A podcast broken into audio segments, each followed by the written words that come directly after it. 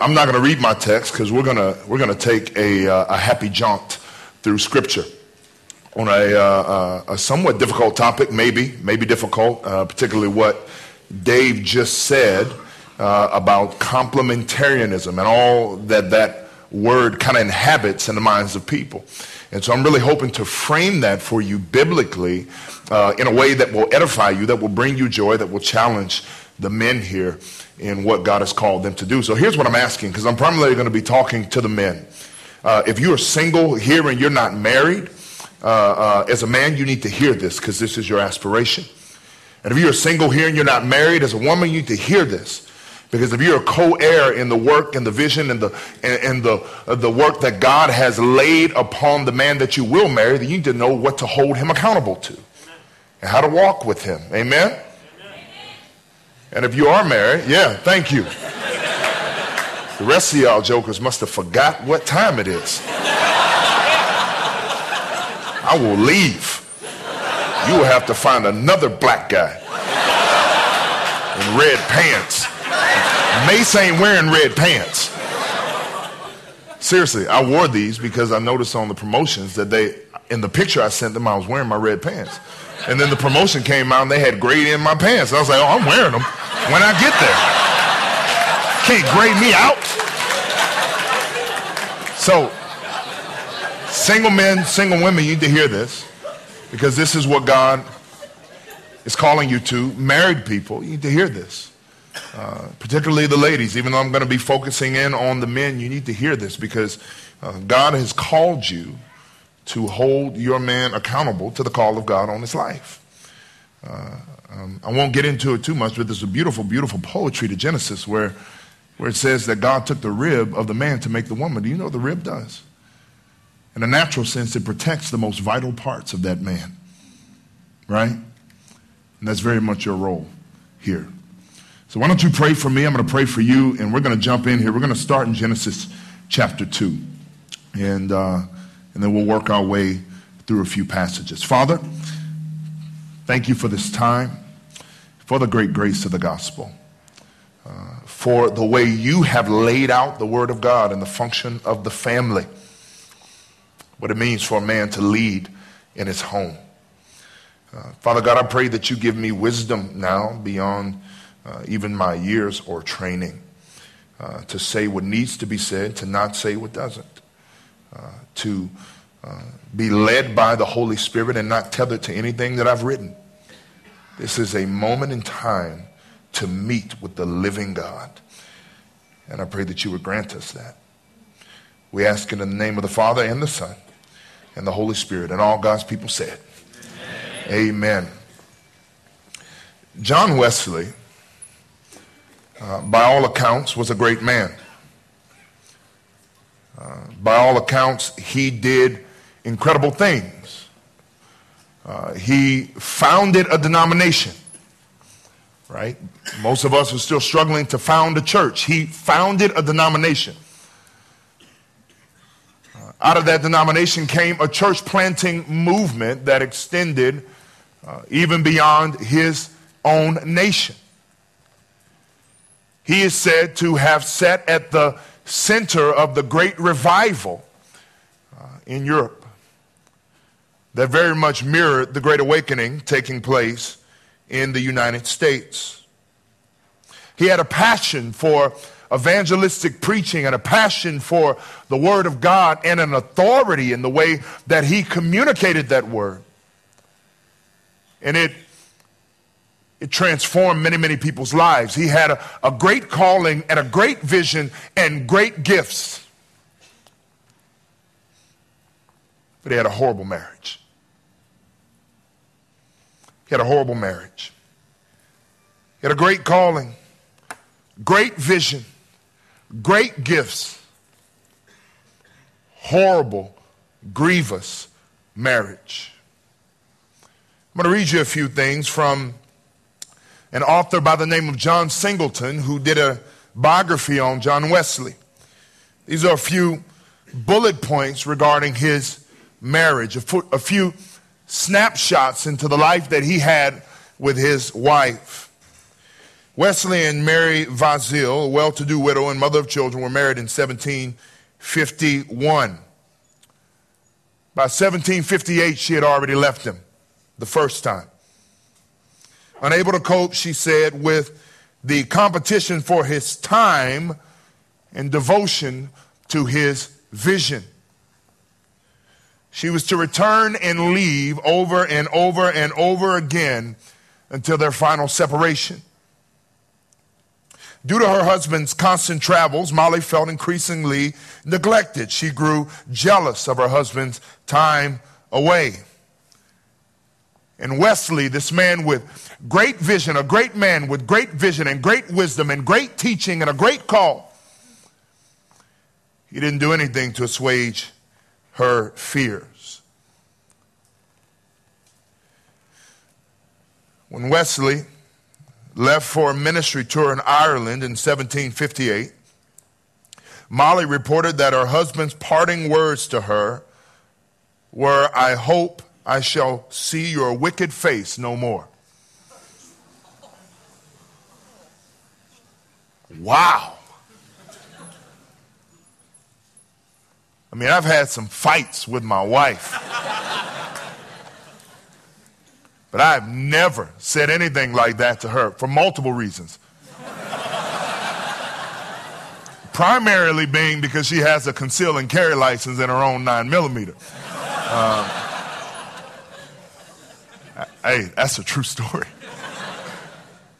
I mean, this is a little bit of an aside, but I, I think you'll enjoy the picture into my marriage as we allow the Holy Spirit to work on us. We were at coffee on a date once and just talking about random things. And, and one of our friends, another minister, uh, had just been found out for adultery. And, and, and I was kind of counseling him and walking with him through that. And she looked at me with a straight face.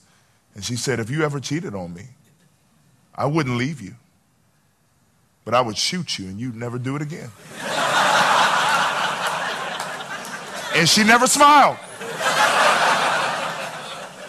And I've never strayed. True story. In seventeen seventy-one, Molly announced that she was leaving John again.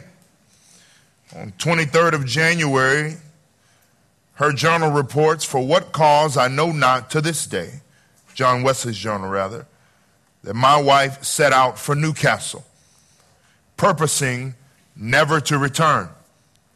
I did not leave her. I did not send her away. I will not call her back." Great man, great vision, great call, great impact, great teaching, great movement, great catalyst, failed marriage. George Whitfield, similarly, was a great man who God used mightily. George Whitfield used to preach to upwards of twenty thousand people with no amplification.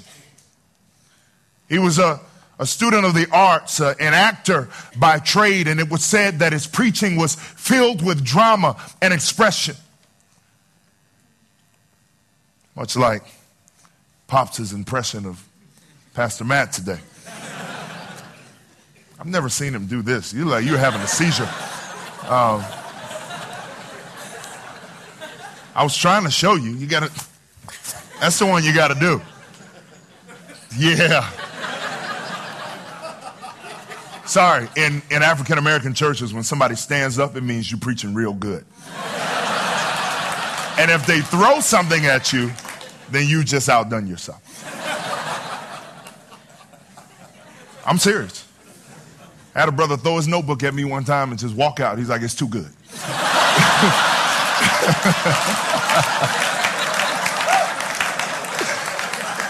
Telling y'all, y'all need to bring that to Australia. I threw something at a guy yesterday. I wasn't playing. I threw a cup at him. I was like, "You better stop." But there you go. But it said he, he preached with great drama. He preached with great fury. He traveled all over the the United States, Upper East Coast, and all over England. He had an incredible following. He, he literally sat at the center of the Great Awakening. Great man, great call, great vision, great gifts, great impact. Horrible marriage. Horrible marriage. Whitfield, here's one example of his horrible marriage, had vowed that, and this is a direct quote, that he would not preach one sermon less in a married state than in a single state. As a matter of fact, during the week-long honeymoon that he and his wife had, he preached twice a day. I mean, I've got all kinds of questions. Like, I know what I went on my honeymoon for. Right? Pop's already laid it out. I was trying to be a sixty minute lover. This dude preaching twice a day.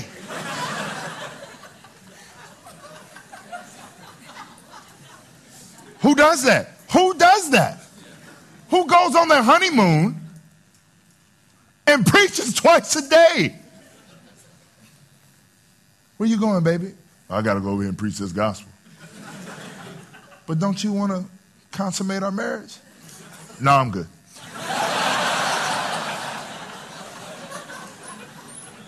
You read this stuff and you can't even wrap your mind around it. Now, there were many more men that I thought about using uh, that weren't preachers. John Kennedy, Martin Luther King. Those are short list of examples of great men with great vision and great calls and great impact that, that literally reshaped culture, reshaped the understanding of, of what it meant to walk with Christ, what, what it meant to relate racially, what it meant to be a unified people. They reshaped history.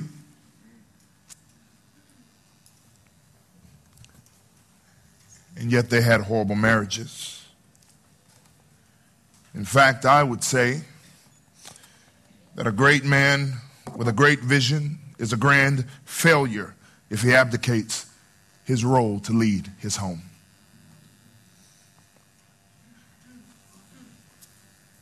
I think the Bible would support that. I'll say it again, that a A great man with a great vision is a grand failure if he abdicates his call to lead his home. Amen. You are a grand failure. Now, there's a redemptive historical reason for that, that, that, that God's plan has always been to form a family for himself from all people, and one of the primary means in which he does that is through the marriage of believers who reflect the glory of God.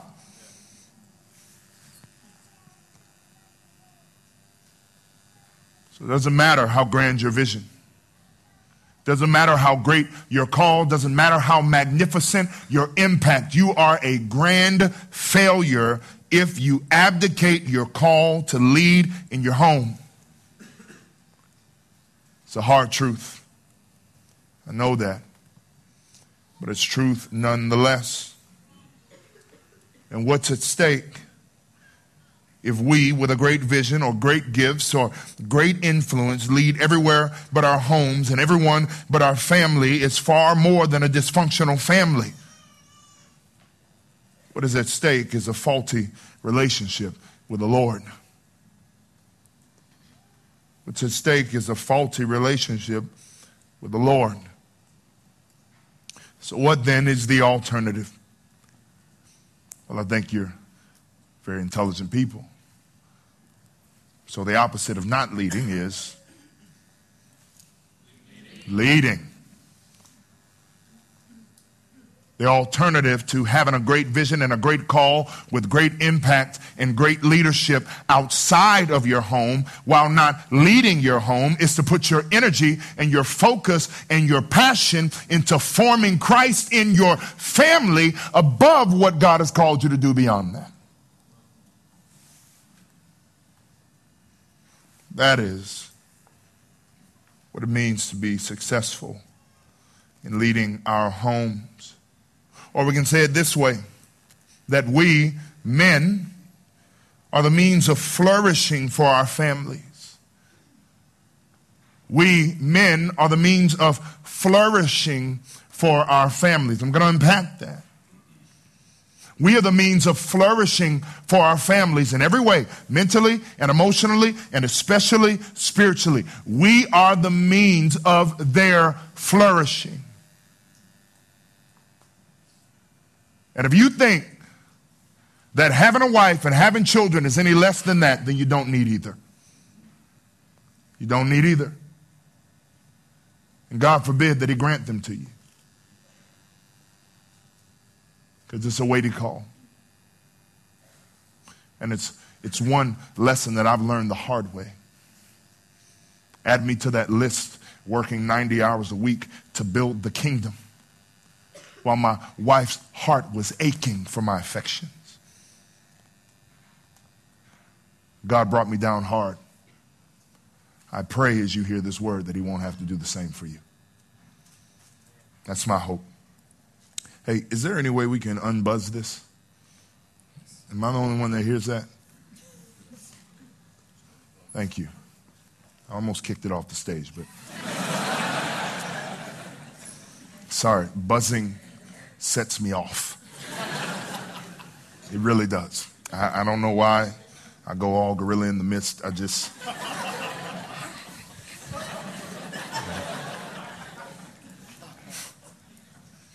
You're the means of flourishing for your families.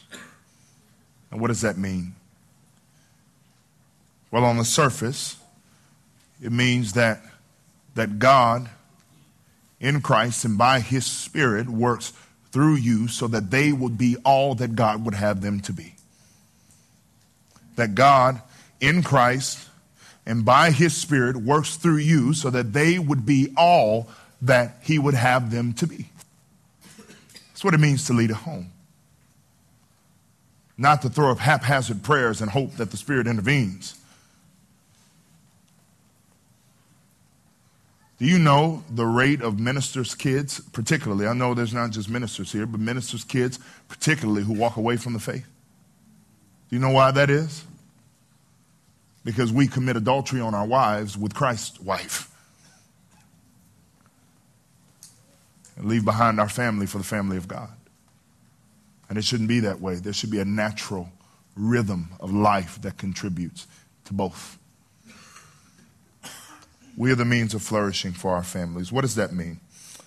In the next few minutes, I want to unpack that as we, as we look through the scriptures. I'm going to go ahead and give you the four things up front, which is unusual for me, but I'm going to do that, and then we're going to, we're just going to walk them through. What does it mean to be the means of flourishing for our families? Number one, men, you are called to be a trustworthy leader who receives and follows the commands of God and communicates those commands to your wife and children. If God gives you children. Men, you are called to be a trustworthy leader who receives and follows the commands of God and communicates those commands to your wife and children. Number two, men, you are called to lead the dance. I can't wait to unpack that. Men, you are called to lead the dance. Number three, men, you are called to shape your children. You are called to shape your children.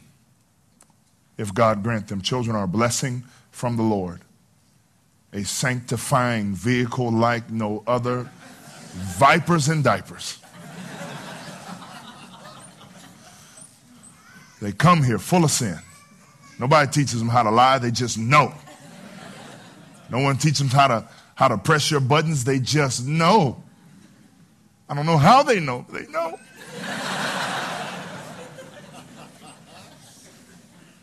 In good ways and bad. Little girls especially. It just winds you up. I'm not here, baby. Take my wallet. I don't need it. Seven years old. Got me. I'm done. Number four. Man, the nature of your leadership determines if God hears your prayers.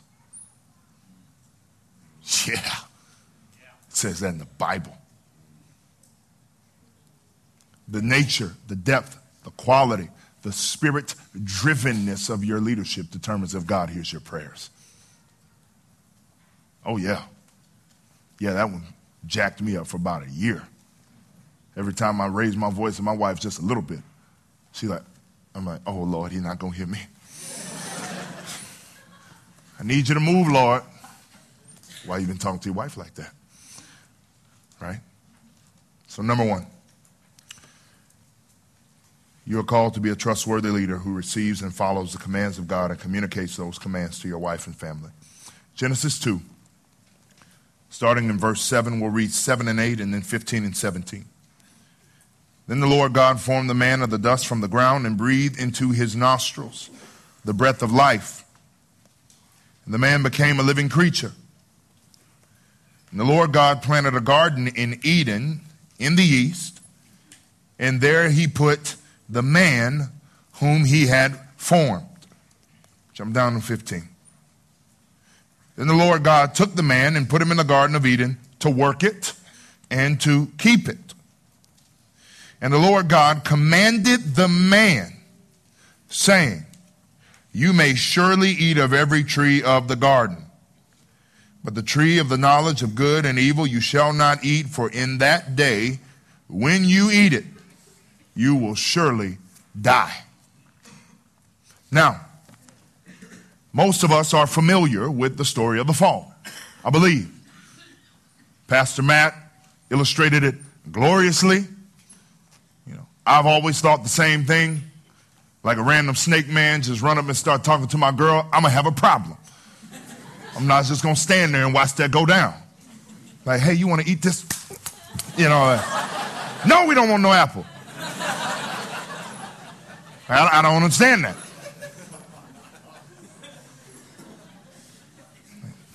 Punk, right? Ever talk to my wife like that, son? But here, here's a nuance that maybe, maybe, maybe we haven't picked up on.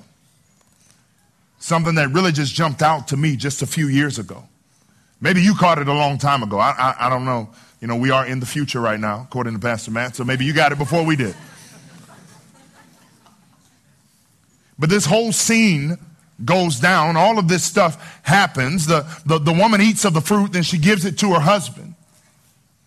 And because of the way my mind works, my, my first thought is, well, didn't she know better? Well, didn't God, wait? Well, no, God didn't tell her not to eat the fruit. No, God, God didn't come to Eve and say, don't eat the fruit. At least not what we have recorded here. No, what we have recorded is God forming the earth and, and, and out, of, out of nothing and saying, very good sky, very good sun, very good water, very good. Forming the man and being alone with the man, putting the man to work and telling the man, don't touch the tree. You see where I'm going with this? Let me make it plain. The man is the one who received the command. The man is the one who is supposed to commend the command to his wife. She wasn't, she wasn't there. She wasn't made yet, according to this, when God said, don't eat from the tree. No, he told her future husband, here are my expectations. Here is my desire. Here is what it means to live here and walk with me in the cool of the day. Here is what it means to enjoy my presence. You don't eat from this tree. Everything else is yours. Everything else you can have. Everything else you can enjoy. But don't eat from that tree, because if you do it, then you will die. And so then we fast forward to the fall. And only one of two things happened. Either he never commended the command of God to his wife. Or she did not obey and follow the command of God through the leadership of her husband. And either way, you see the faulty and failed leadership of a frail man in the first marriage. You see this? Am, am I pulling this out of the sky? I mean, talk to me. Am I pulling this out of the, you don't have to say amen. I just want to make sure you look confused right now. I want to make sure you're not confused. Go back and read the story. There is no word in this book where God came to the woman and said, don't do thus. No, he said it to her husband. And then her husband either failed to pass it on or failed to lead her effectively to where she would trust him to follow. And we know that because when, when Snake Homie came, he showed the depth of his leadership. There were so many things right there. Talk to the snake. Talk to your wife. Girl, if you don't get, if you don't, go inside so I can talk to this fool. Hey, man. I don't want to be God because God is God. I don't know what you're talking about, but I'm about to cut you down and bury you under this fruit tree. See, that would have been some real man stuff right there. No, he's standing there naked like, well, I don't know what's going on.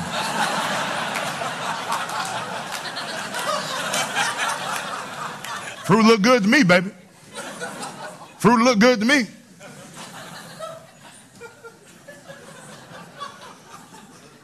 And the Lord comes up and he dives in the bushes. Every part of me believes he was the first one in the bushes. They're like... And she looking around like, every part of me believes that.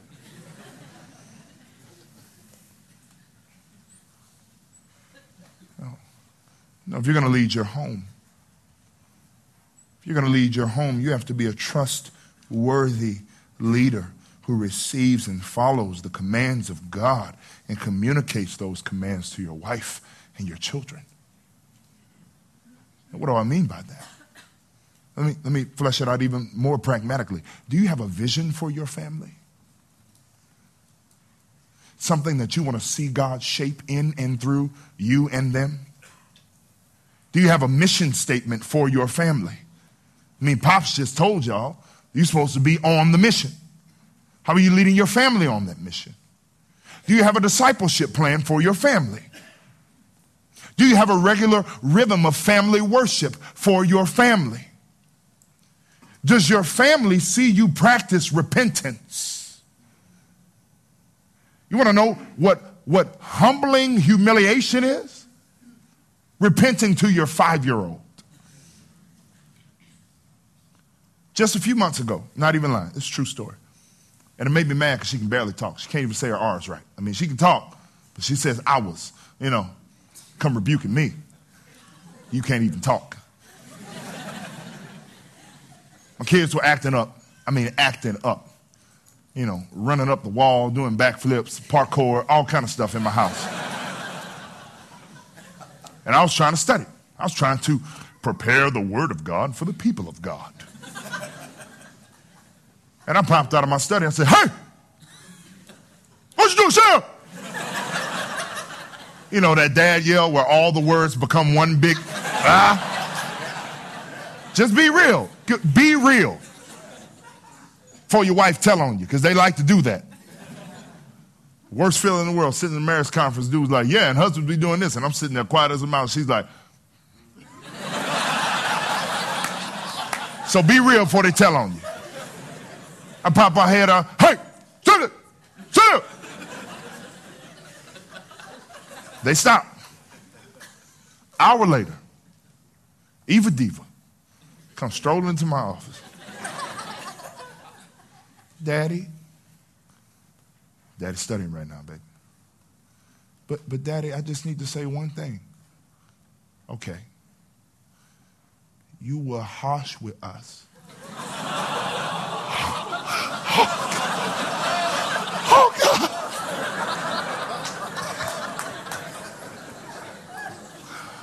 Oh, God. Oh, that wasn't the end of it. You have to repent. So, so I can forgive you. I just, I just want to lay down at that point. Like, I'm done. I am done. I'm being held accountable by my five-year-old daughter. You know what I did? I got down on my knee so I could look at her little chestnut eyes. And I said, baby, will you forgive me? I'm sorry for being harsh with you. And I'm sure I'll fail at that again. But the Lord's commanded me to love you and not to be harsh with you. And will, I'm sorry, will you forgive me? I forgive you. Give him a big kiss. Now, I'm blown away. Now, of course, this becomes ammunition down the line, too. Like, anytime I discipline them at all, because they're still getting this in their head. They're like, you got to repent. And I'm like, for what? For spanking us. I'm like, oh, no. That was the hand of the Lord.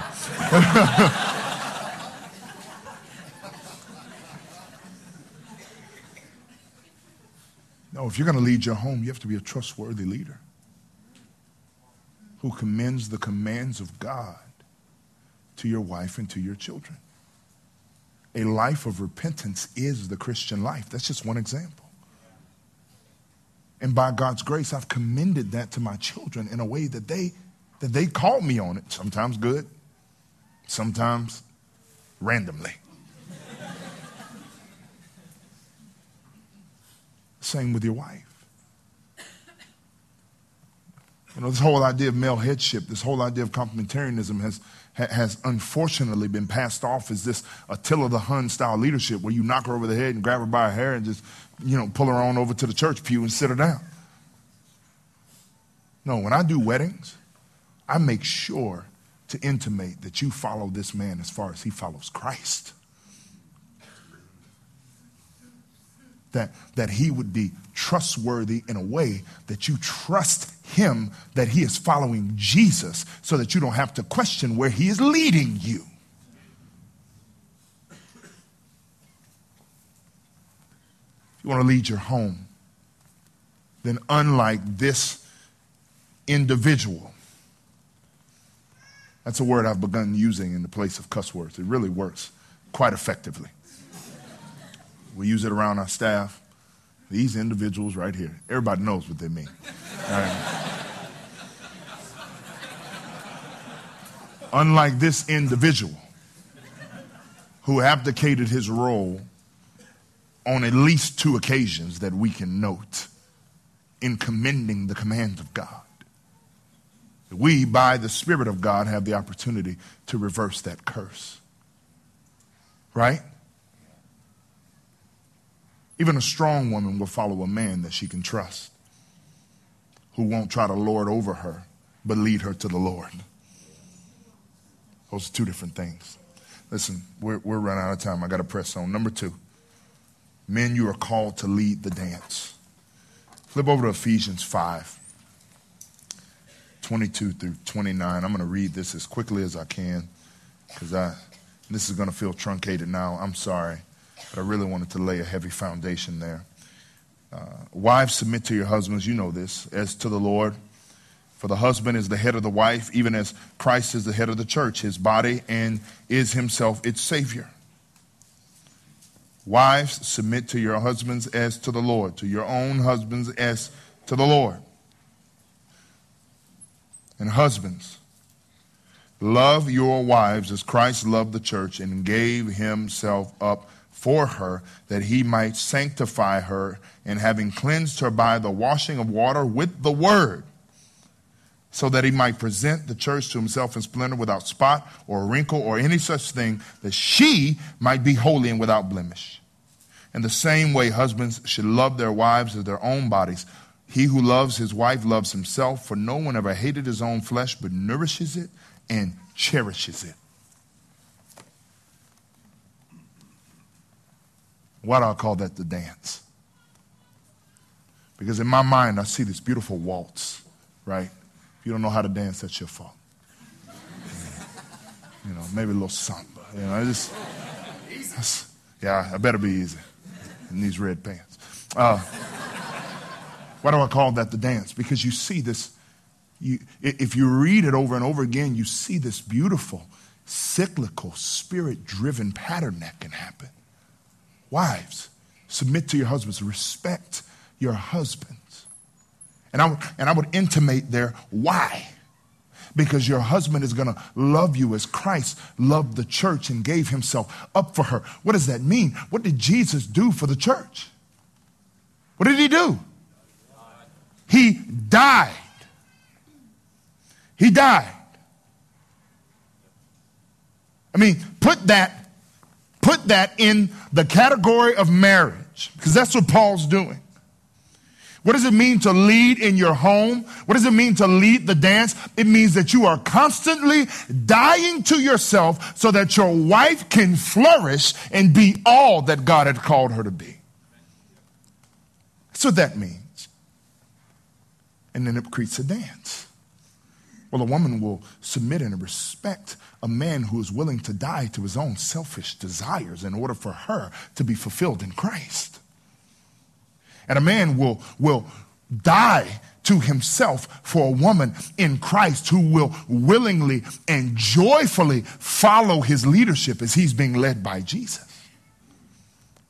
And then it becomes a dance. There's, there's, no, there's no lording over. There's no abuse. There's no uh, suppression. There, there's no heavy-handedness, because it is, it is not, hey, do what I say because I said it. It is, hey, I am willing to lay on the line every selfish idea, every broken desire, every un-Christ-like intimation in my heart. I'm willing to lay it at the feet of Jesus and have myself split open before the Lord for your sake, so that you can be flourishing in Christ. A woman will follow that. Can I get an amen, ladies? Amen. Ladies. Amen. You'll follow that, won't you? No, you don't want no heavy-handed leadership. And any godly man wouldn't give heavy-handed leadership. Has the Lord given us heavy-handed leadership? Did the Lord come and grab you by the scruff of your neck and tell you where to go and what to do? No, he said, watch me do it. I'm going to strike a pose real quick so that you can get yourself together. That's why it's called the dance. And you're, you're called to lead the dance. And you don't step on her feet. No, you whisk her. You whisk her in your holy sacrifice of your own self-desires. So that, so that she is, is fully alive in Christ under your leadership. And she will joyfully submit. And submission, ladies, is not laying down like a doormat without a word edgewise. No, your submission is first to Christ. And if your man is walking out of line with the gospel, then you very lovingly and gently remind him of the gospel that he says he believes. That is what submission is. I'll give an example. When we were called to plant Renovation Church, Uh, whole bunch of circumstances I can't go into. But the bottom line is, I wanted out of the South. I was tired of dealing with racism. All right? I'm, I'm multiracial. My wife was white. My kids, I don't even know what they are at this point. Right? They're, they're embodying at least ten nationalities. And I was like, we're going to go to California. It's the land of promise. The weather's nice. I never have to wear a shirt if I don't want to. That's why I work out, so I don't have to wear shirts. And... And we're going to plant a church out there. It's going to be multi-ethnic. It's going to be beautiful. The God, God is going to work. But God called us to Atlanta. And I knew God called us to Atlanta two months before we actually went there. And one night, my wife, in characteristic wife fashion, wakes up in the middle of the night with her best idea and wants to wake me up to tell me about it. That's what the ladies like to do. That's when the engine goes off.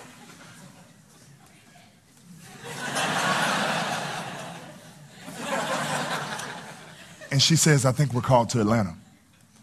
And I turned over and I said, I think you're wrong. I mean, just like that, real smooth.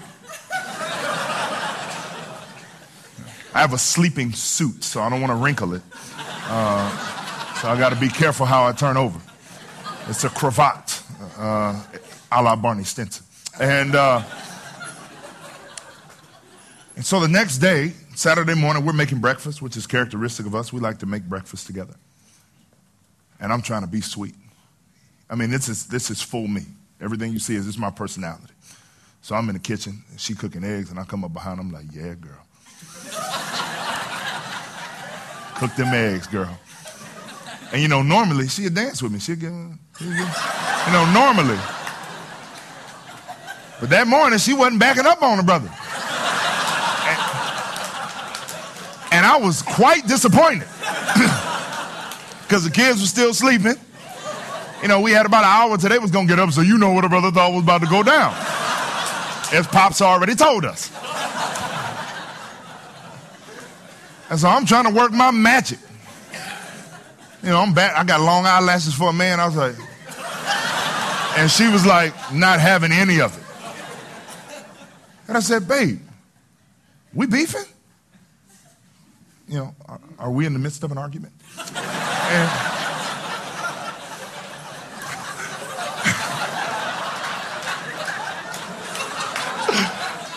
I said, hey, I want to make sure I'm translating. And this, and this woman looks at me. Straight face, straight face. She says, you know what the Lord called you to do. I followed you everywhere you've asked me to go, but I will not follow you in this. I was like, who you talking to? Chest got big. I was like, hey, hey, hey. Started breaking stuff. Ah, ah, ah. You know, it's, it's like getting manly again. This is my house. You don't even work. You know, just start yelling random things.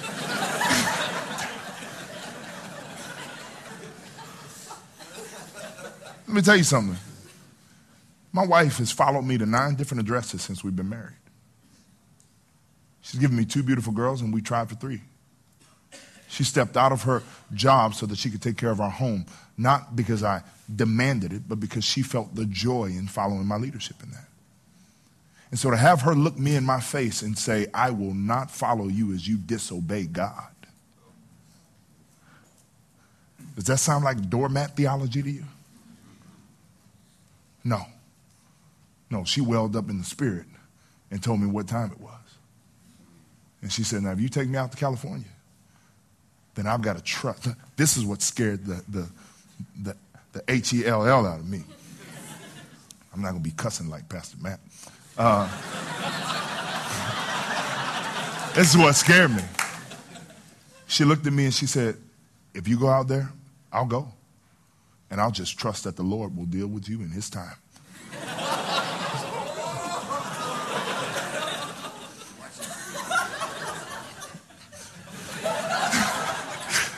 She was serious. Does that sound like doormat theology to you? No, it's the dance. It's the dance of a man willing to die for himself for the sake of Christ and the power of the Spirit. And a woman willing to submit and follow a dying man who's following Christ anywhere he wants to go. Men, you are called to lead the dance. Number three, men, you are called to shape your children. I'll be brief on this because I already shared a little illustration about little Eva Diva. Uh, Ephesians six. Chapter four, just one verse of scripture here. Fathers, do not provoke your children to anger, but bring them up in the discipline and instruction of the Lord. That's pretty plain. Some of us had parents who routinely provoked us to anger. And you couldn't do nothing but go in your bedroom and break your own stuff. You know what I'm talking about. Just go in, ground, transformer. You know, it's like... But you know what you really want to do was smack the crap out of your mama. Like, ah, don't talk to me like that. I'm eight. You know. But it, it, it's easy. It's easy to do two things. And, and I'm going to have to press on past this because we're out of time. But it's, it's easy to do two things. pass off the parenting to your wife, right? A lot of men do that. They come home from a long day at work and they spend ten minutes, oh, hey, doobie doobie doobie doobie, and then they go and sit in the chair and they zone out for the rest of the night until they realize that, you know, they're on that, that teeter spot where their wife might get just too tired. You know what I'm talking about, married people. Like there's this, there's this zone. And it's like, if I cross into that zone, my chances go down by like eighty percent, right? So you sit there and you zone out until, you know, eight forty-five, and then you full of all kind of energy. Hey, girl, what you doing? How you day? Hey, what's up? You know, like, and then she looks at you like you crazy. Like, you ain't getting none of this. You like, what'd I do? I've been here with the kids all day. I cooked dinner. I fed you. You didn't even play with your children. Walked in, didn't greet me. Sat down in front of the T V. And now you want to be intimate? I'm sorry, but intimacy is an all-day event for me. Ladies? Yeah? I'm trying to teach y'all, fellas. Y'all, y'all better get this. If you get this, you'll get that. I'm trying to tell you. If you ain't married, pray. But seriously, men, you are called to shape your children. And that doesn't mean that you only pray, play the role of provider, which many men step into and think that they've done their due diligence. No, no, you are chief shepherd. You are searcher and lover of their souls. You do not hurt your children, especially when you have twenty-three of them like Dave and Wilma, right? The temptation is high to hurt them. No, you love them individually. You find out who they are as people. And you nurture in them the work of the gospel that will produce the disciple that God would have them to be. You don't just pass that off to your wife. I mean, my children are very, very different. Pastor Steve's met them. One of them, she's, she's sweet. She's introverted. She's a reader. She wears glasses. She doesn't like sports. She doesn't like bugs. She doesn't like anything related to the outdoors. My other one is literally a Tasmanian devil. I mean, she's been beating up her big sister since she was two. I mean, it, it's, I'm like, get, get, come here. You know, she's two years old, big sister's four, laying on the ground, covering her face, like an M M A match. And the little one's on top of her. Just, and I'm like, hey, come. Can't do that. They're very different. I can look at my oldest daughter and she will fall apart. I pull out the, the spanking spoon for my youngest, and she's like, bring it, homie. Like, she's, she's like, I've been waiting all day for this. I'm, I'm just going to go back to doing what I was doing. Can we, can we get this out of the way so I can get back to breaking this stuff in here? That's my youngest. I, would, I wouldn't know that if I passed off parenting to my wife and was only Daddy, Daddy Warbucks, the provider. And I got to know my children. I got to invest in my children. I got to shape my children. That's what it means to leave my home. And so I know it doesn't take much to, to get Eden to obey. Uh, I just got to go down one octave, sweetheart. Okay, Daddy. That other one? Y'all pray for me because I'm out of options. I'm out of options. She's pretty much running the house. It's like... It's the Thunderdome over there. I just, I come in, she's like, sit down. I'm like, okay. Uh, what's next? Uh, you know, like she, she takes a very different, very different approach to shaping and discipling and leading her. Number four, men. And, and this should terrify you. It really should. The nature of your leadership determines if God hears your prayers. First Peter three seven, I'm just going to read it. I'll say a few things and then we'll close. Likewise, husbands, live with your wives in an understanding way, showing honor to the woman as the weaker vessel, since they are heirs with you, heirs with you, just so that you don't misinterpret weaker vessel. They are heirs with you, that is, not flipping you off, that is partnership, okay, um, of the grace of life. We're going to cut that middle part out and read it again. Likewise, husbands, live with your wives in an understanding way so that your prayers may not be hindered. Who here has read that before?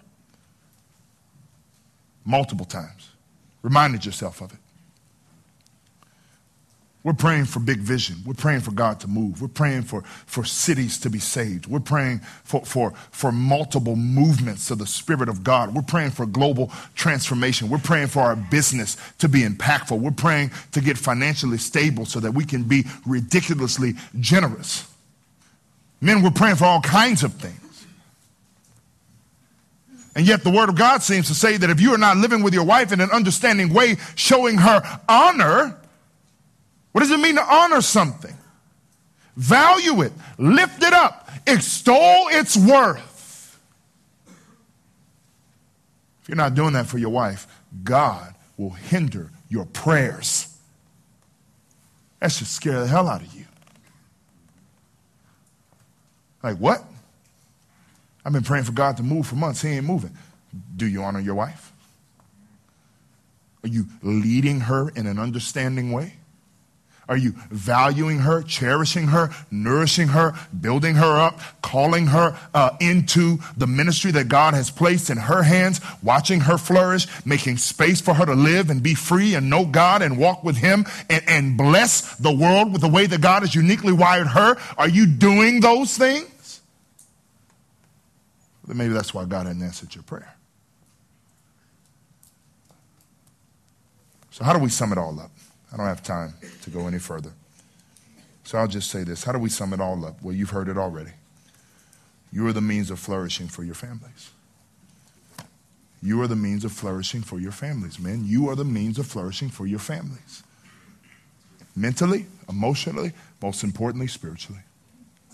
You are the means of flourishing for your families. You are the means of flourishing for your families. And if you abdicate that role, you are cultivating more than a dysfunctional family. You are cultivating a faulty, maybe even false relationship with God. And you will not see the fruit in your life that you long for from the hand of the Father. So I'll just ask this aspirationally. What will you do? Will you be a trustworthy leader who commends the commands of God to your family? Will you lead the dance? Will you shape your children? Will you sit back while your prayers are hindered, or will you, under the pure compulsion of the Holy Spirit and in the context of the grace of God, do everything, everything, to see your wife flourish in a way that fulfills her in Christ so that God hears every single prayer you pray? What will you do? The weight's on you. That's what it means to lead a home. Let's pray. Father, thank you for this time and for the great grace we've experienced in it. Thank you for the gospel that both compels my activity and forgives my brokenness and assuages my guilt and empowers my change. May we experience it all here together in its fullness. Would you make us men that lead, that commend your commandments, that lead the dance and shape our children? Would you make us men that are the means of the flourishing of our families? We ask this in Christ's name. Amen.